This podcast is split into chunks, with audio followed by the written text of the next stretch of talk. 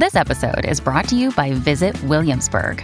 In Williamsburg, Virginia, there's never too much of a good thing. Whether you're a foodie, a golfer, a history buff, a shopaholic, an outdoor enthusiast, or a thrill seeker, you'll find what you came for here and more. So ask yourself, what is it you want? Discover Williamsburg and plan your trip at visitwilliamsburg.com.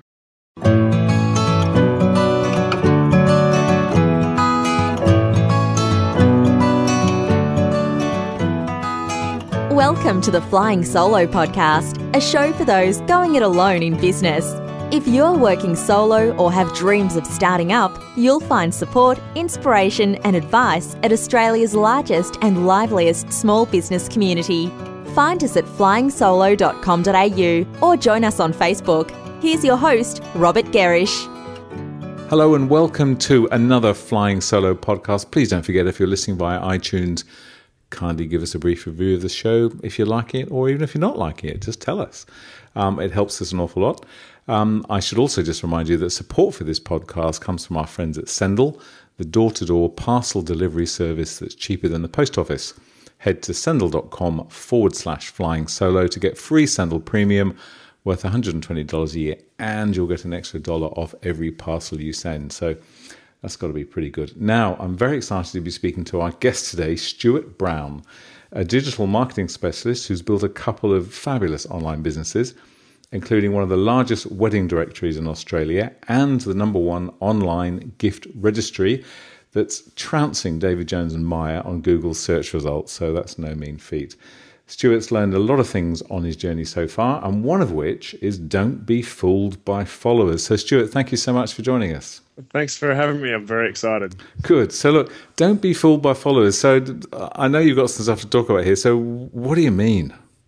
Yeah, look, um, it's something that uh, obviously I spend a lot of time, even in my own sort of leisure time, speaking with people mm. that have their own uh, startups and small businesses. And a really, there's typically a couple of really common themes with uh, the way people approach social media. And one mm. of the one of the really common things that comes up is is what I sort of uh, call follower envy. Right. Um, when people set up, typically they set up a Facebook page uh, as their first sort of port of call because it's familiar to them. Sure. Um, and they start, you know, they'll set up their page and they'll start naturally, you know, seeing what their competition are doing on mm. social media and and you know seeing what they're doing and what I'm not doing. And pretty quickly it it become it's it's really common for them to get obsessed over the number of followers that that their competitors have and you know I've only got 50 followers and they've got 2,000 followers or whatever the numbers might totally. be. Totally.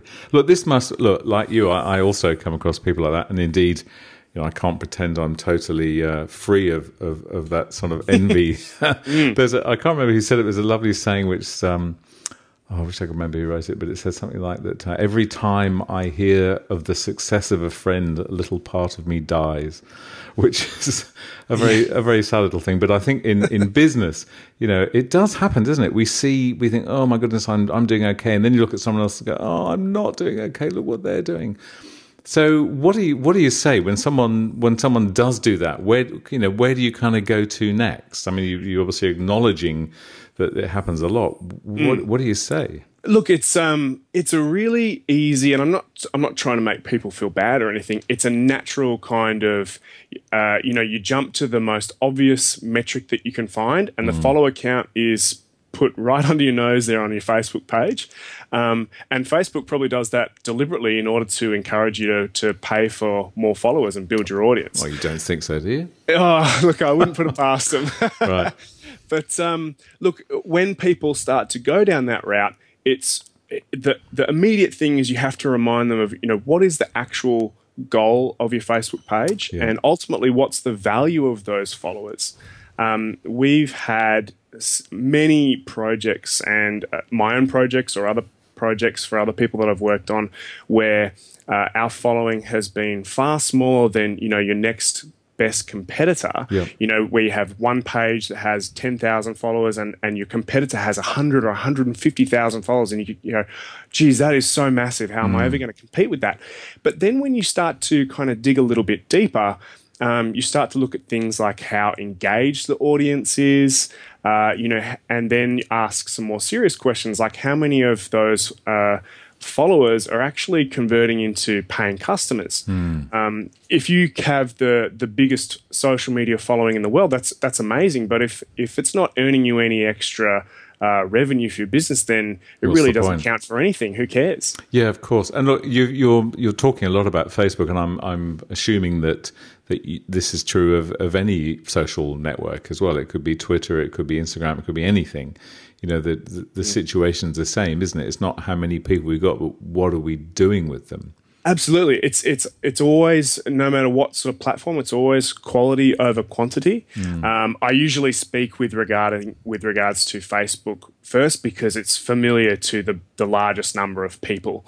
Um, but absolutely, if if you have uh, fifty followers or thirty followers, and they are super you know really hyper engaged with your brand and they follow really closely that's far more valuable than having 5000 followers that don't really care about what's going on So okay, so let, let's imagine that we've got this, um, you know, this this hypothetical small business person in front of us, and you're having this kind of conversation. So you know, already they're starting to feel a little relaxed, a little better. You know, as as indeed I am hearing you say all this. um, so you know, it, that's it's all very well to say that, but then what? Where would you where would you start them off? So I'm saying, okay, Stuart, I accept that I've only got 50 followers on Facebook what how do i how do i um, increase engagement how do i uh, use that number to benefit my business like, you know again where would you where's the kind of starting point with with that sort of thing Yeah, look, when it's a really good question. When people are sort of starting with social media, uh, with you know a new startup or small business that they're, they're sort of bringing to life, it's really important for me uh, to start with your your content strategy that you're you're going to put onto your social media platform. Right. And a lot of people will go in all guns blazing and start hammering out their uh, their posts, which are all you know. We've got this sale on or this promotion. Here's our latest product, and that usually falls flat because people in the early stages they need to kind of build up a level of trust with your your brand. Yep. and people don't follow you on social media so that they can have your promotional material you know shoved in their face every mm-hmm. day. They're following you for more of an emotional reason. They want to connect with you on a on a deeper level. Sure. and then after you kind of establish that that trust and they get to know you on that level, um, then people start to become more comfortable with the possibility of, of buying from you. Um, it sort of goes goes like that. It's sort of a bit more of a delayed gratification. Yeah, of course. Okay, sure. So, I mean that that again, that obviously, you know, anyone listening to that's going to go, well, yes, that makes sense. And to a number of businesses, and you know, we see it. We see it on our forums where someone starts a new business and comes and blurts out what they're doing, you know, as if the world is waiting for this new business. And actually, you know, I'm sorry, but we're probably not. um, you know, so yes, you, it, th- there is that that need to nurture. But again, if you're talking from um, you know a point where maybe people are coming up and they're uh, you know they are promoting, they're selling, they're doing something every day or you know every hour even. What's the kind of frequency? How long do you think realistically? Let, let's take you know let's imagine a small business that's just starting now. They've got some products and some services to sell. Um, how how long do you think it would take? I mean, this might be an impossible question, but I'll ask it anyway. how long does it take to build and nurture that smallish kind of group of people before you can start to promote? Would you say? Yeah, look, it's it is a case by case sort of. It's difficult to give a one size fits all type of an answer there. Um, it can be as little as a few weeks or maybe even a few months, which it realistically isn't that isn't all that long in the scheme of things. If No. you had to wait three, four, five months before people start to buy stuff as a result of your social media activity, that's not such a big deal. Um, but generally, um, I would say, you know, put together an initial content strategy which is designed to nurture those initial followers down the path of becoming more comfortable with you and your brand, the advice or the the tips or the content that you're posting on your on your uh, social media platform. Yeah. And then after you f- you'll you'll sort of really quickly get a feel of what people like and what they don't like, and it doesn't take long to kind of start to tune the type of stuff that you're posting, and then be able to just every now and again slip in a promotional, you know, hey, here's this offer once a week, say for example. Yep. And you'll start to see people get more comfortable with transitioning to your website, moving through your shopping cart, and things like that. Yeah, so okay. It, it, it is sort of very much a um, you know uh, test and measure type scenario, but it doesn't have to take you know two years to get to that point. No, So- okay, and I get you know the point you're saying there. I guess what, what we what we do have, particularly with Facebook, is we do have indicators, don't we, that people are connecting with what you're saying, whether people are liking it or they're posting a comment. So, again, I'm assuming one of the key things that we that we really must do is we we must be kind of all over our social media. We don't just post something up and then and then ignore it for the rest of the week. We need. I mean, we notice this on our comments on our on our website with our contributors, and you're one of our fine contributors. You know, a contributor that responds to a comment quickly and and invol- gets involved in that discussion is likely to create much more of uh, of a relationship and engagement with that person. So that those are the kind of things we need to be doing. I'm guessing. Absolutely, and the um, you mentioned sort of uh, not po- sort of dropping your post and then leaving for a week and just hoping for the best. The the insights, putting together the uh, stats and information that. Uh, the platform insights, and we'll, I'm imagining Facebook insights in, in my head as I say this, um, is really critical because, as you say, you can get a really strong idea of you know the views, the click throughs, uh, how much, uh, how much, how many times it gets shared around and commented on, and then once people do start transitioning through to your website to potentially buy something, you can see if you've got Google Analytics, which I hope you've got Google Analytics installed, then um, you can see how people are moving through your website, whether they, you know, click on your post through to your website, but then they maybe only get halfway through your shopping cart. And so you can start to identify issues there. Um, but yeah, it's all about um, testing and, and measuring and, and really sort of looking at what works and what doesn't and sort of optimizing your activity over time. Yeah. And do you do you get many situations where you have to sit down with someone and say, look, you know what your problem is is you're not actually writing very well or you're not writing interesting things? I mean, do you find that because not everybody, I mean, far from it, not everybody is is a competent marketer.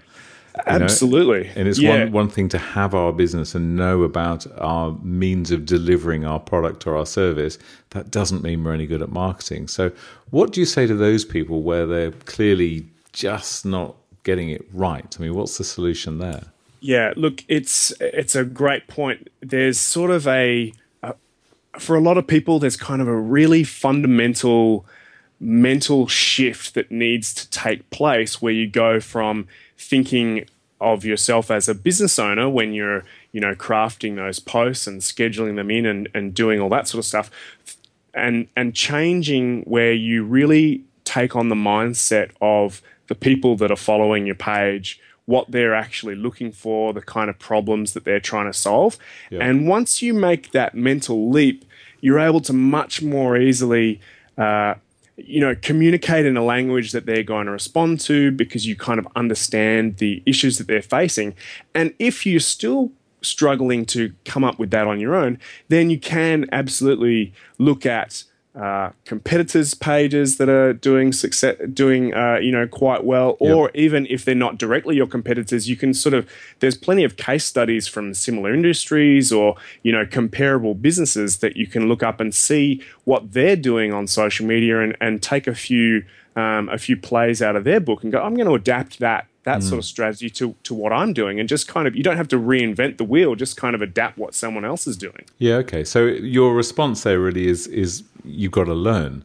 You know, you've got to look at what other people are doing, read what other people are doing, emulate to a degree what other people are doing. What you've not said um, is is go and find someone to do it for you. Is that is that because you feel that as sort of solo small businesses, do we should we be doing this ourselves, or What, what are your thoughts on on outsourcing that task? Look, um, I would say when it comes to outsourcing, if you have the resources to outsource to professionals that you know can get it done quickly, then then do that. Because my my personal belief is your time is better spent doing, you know, working on the things that you're an expert at, and that Yeah. may not be social media.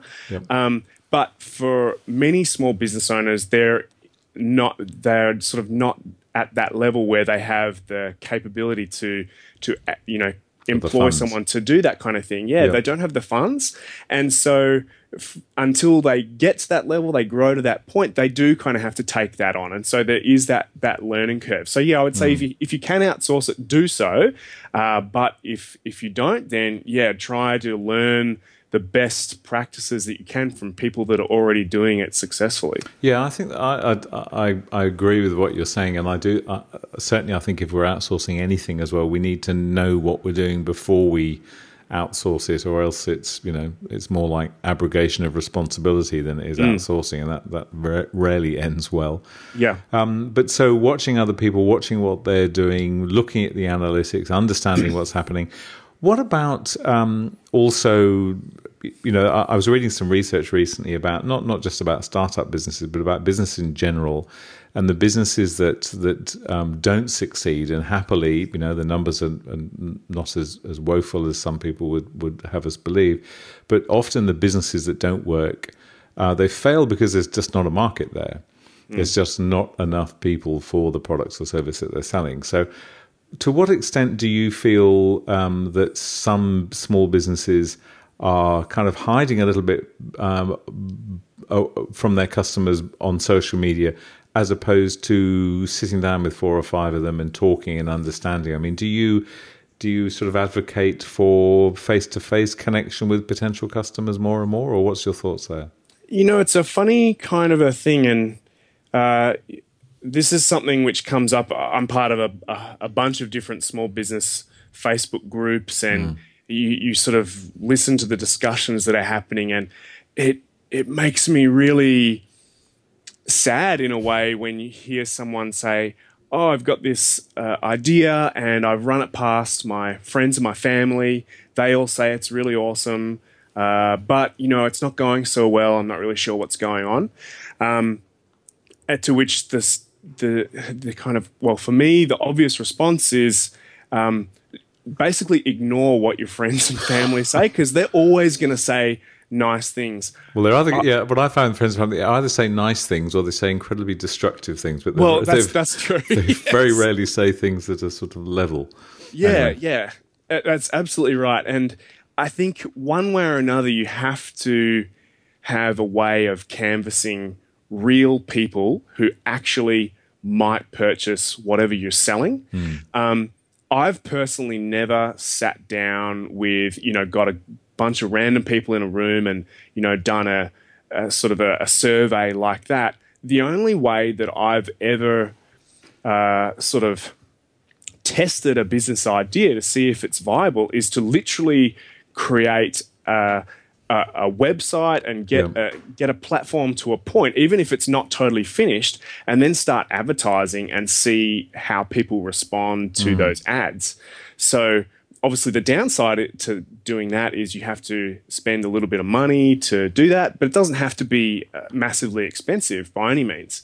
Um, but it's a great way to get a real, a really brutally real indication of if your idea has legs or not. Because if people, let's say you run some ads on on Facebook or you put some some AdWords ads up and no one responds to it, well, the, the sil- it's Yeah. a bummer, but the silver lining is you're going to save yourself a lot of, of time, effort, money, and, and heartache. Yeah, look, I think that, I think that's a great response, and that probably shows just the the, the din- distinction between my slightly old school thinking and and your positively not old school thinking. That, um, you know, which is probably an age thing, but let's not go there.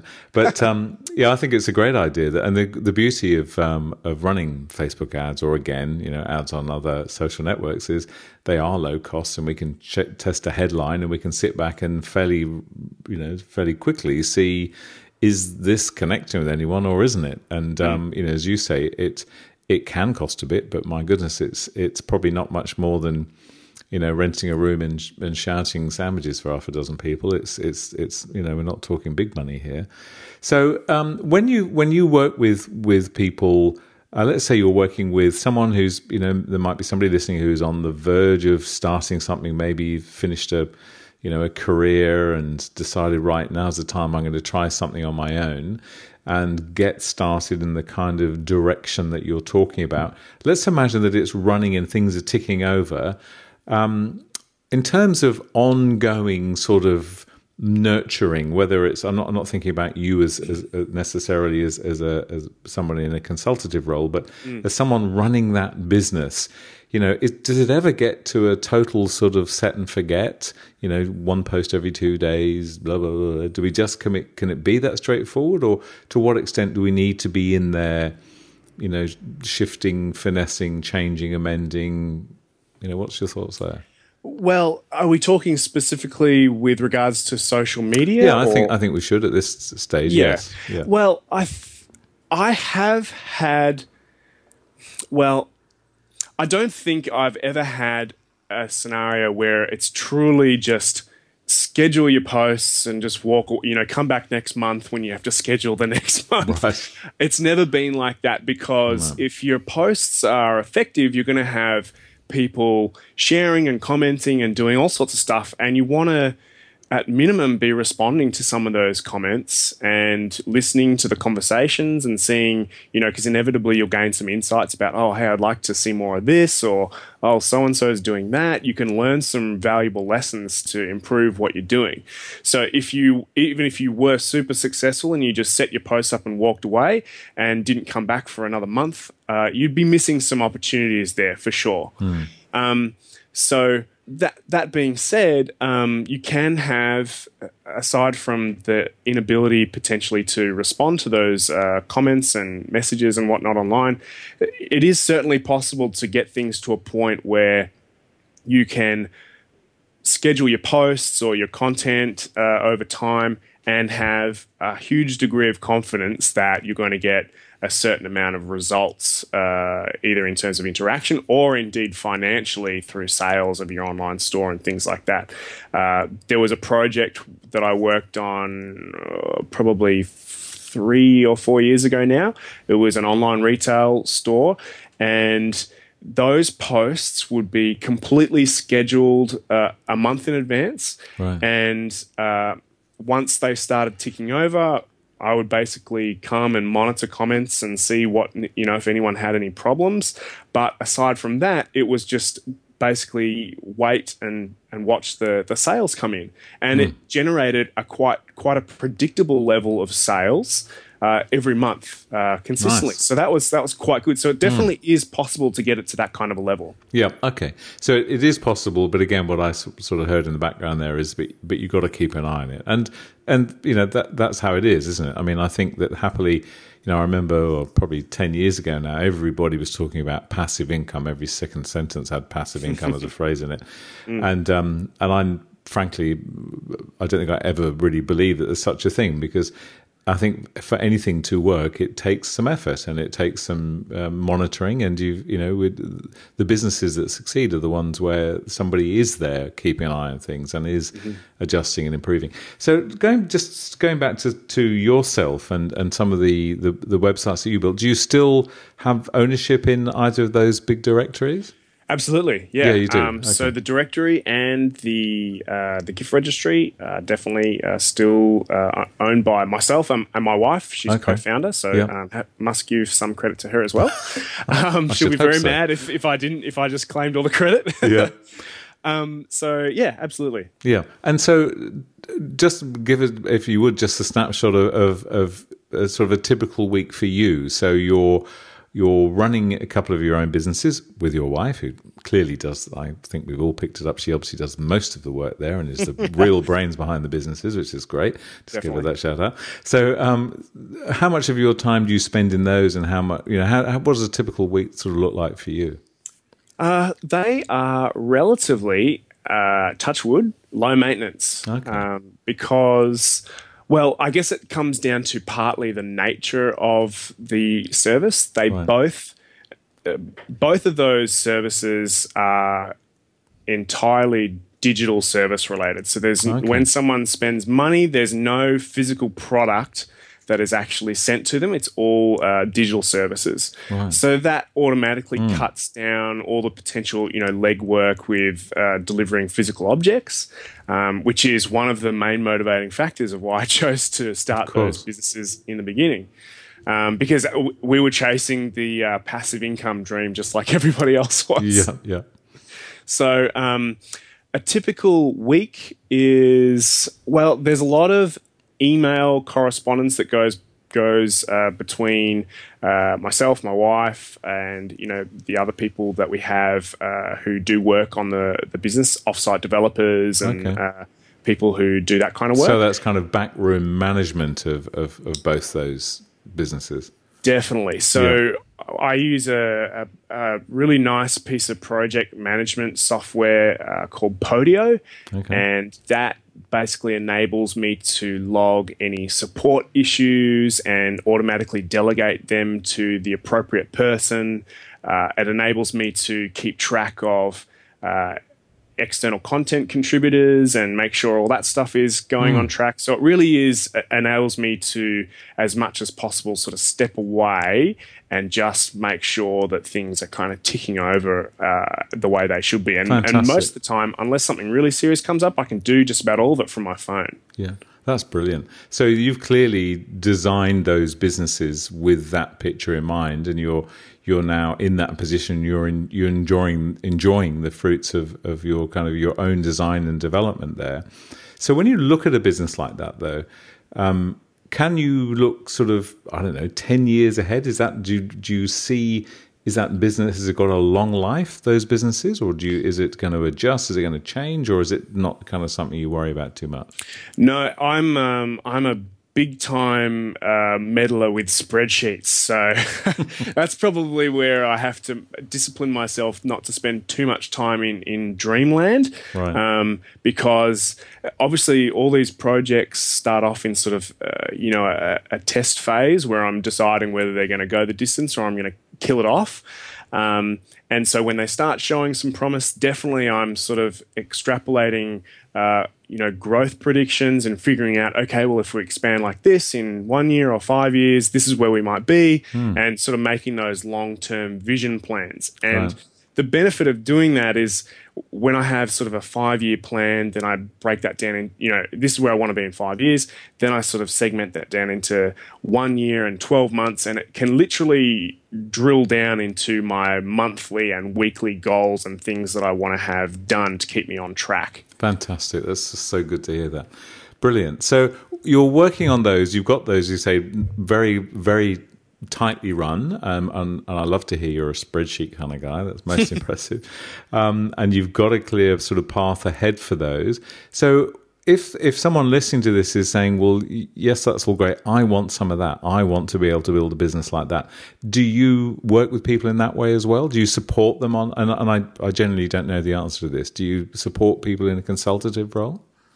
Um, look, the most most of the time, my consulting type roles are more hands on executing when people or coordinating work when people are looking to outsource. Yeah. I, I do do some uh, sort of consultative stuff when people are in those really early stages, but generally it's more sort of a generally I have those conversations for free to be quite Yeah, honest okay. because they're they're quite stimulating for me. I get really excited and I'm always been really a bit sort of um, ADD when it comes to bright shiny new things. Right. Um, so I find them really fun. Those conversations, I get really pumped up for other people, um, and generally they kind of happen over you know dinner and a couple of glasses of wine or something okay. like that. I don't at this point sort of you know make money out of those kind of No, things. okay. So you've got a real passion for business, by the sounds of it. Where, just my sort of final question: Where does that come from?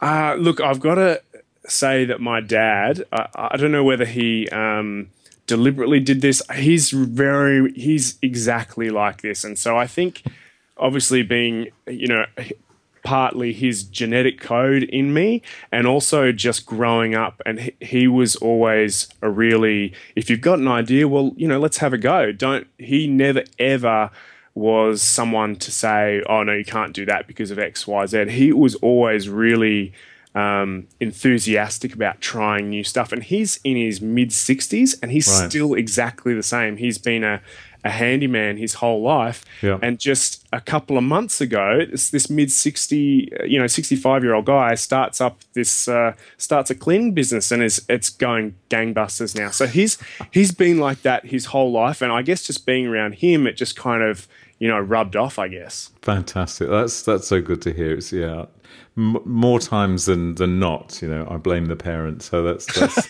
that's great news. Look, Stuart, it's been great having you here. So, um, people listening who'd like to contact Stuart, learn more about what he's doing, and, and maybe try indeed to get one of those um, coffee chats with him going, uh, just head to stuartbrown.com.au. That's S T U A R T, stuartbrown.com.au. So you'll see Stuart's work on flying solo. And uh, I would just say one more time that support for this podcast comes from Sendle, the door to door parcel delivery service that's cheaper than the post office. Head to sendle.com forward slash flying solo to get free Sendle Premium worth $120 a year. So, Stuart, it's been terrific. Thank you so much for sharing your time with the Flying Solo community and uh, look forward to reading your next piece sometime soon, I hope. Thanks so much. Thank you. And that's where we'll leave this show from Flying Solo and your host, Robert Gerrish. We'd love to receive feedback, even a brief review for those listening via iTunes. If you're planning to start a business or rejuvenate the one you're in, check out our bestseller, Flying Solo How to Go It Alone in Business. It includes everything we know about working on your own. And of course, we invite you to dive into the resources and supportive community at flyingsolo.com.au.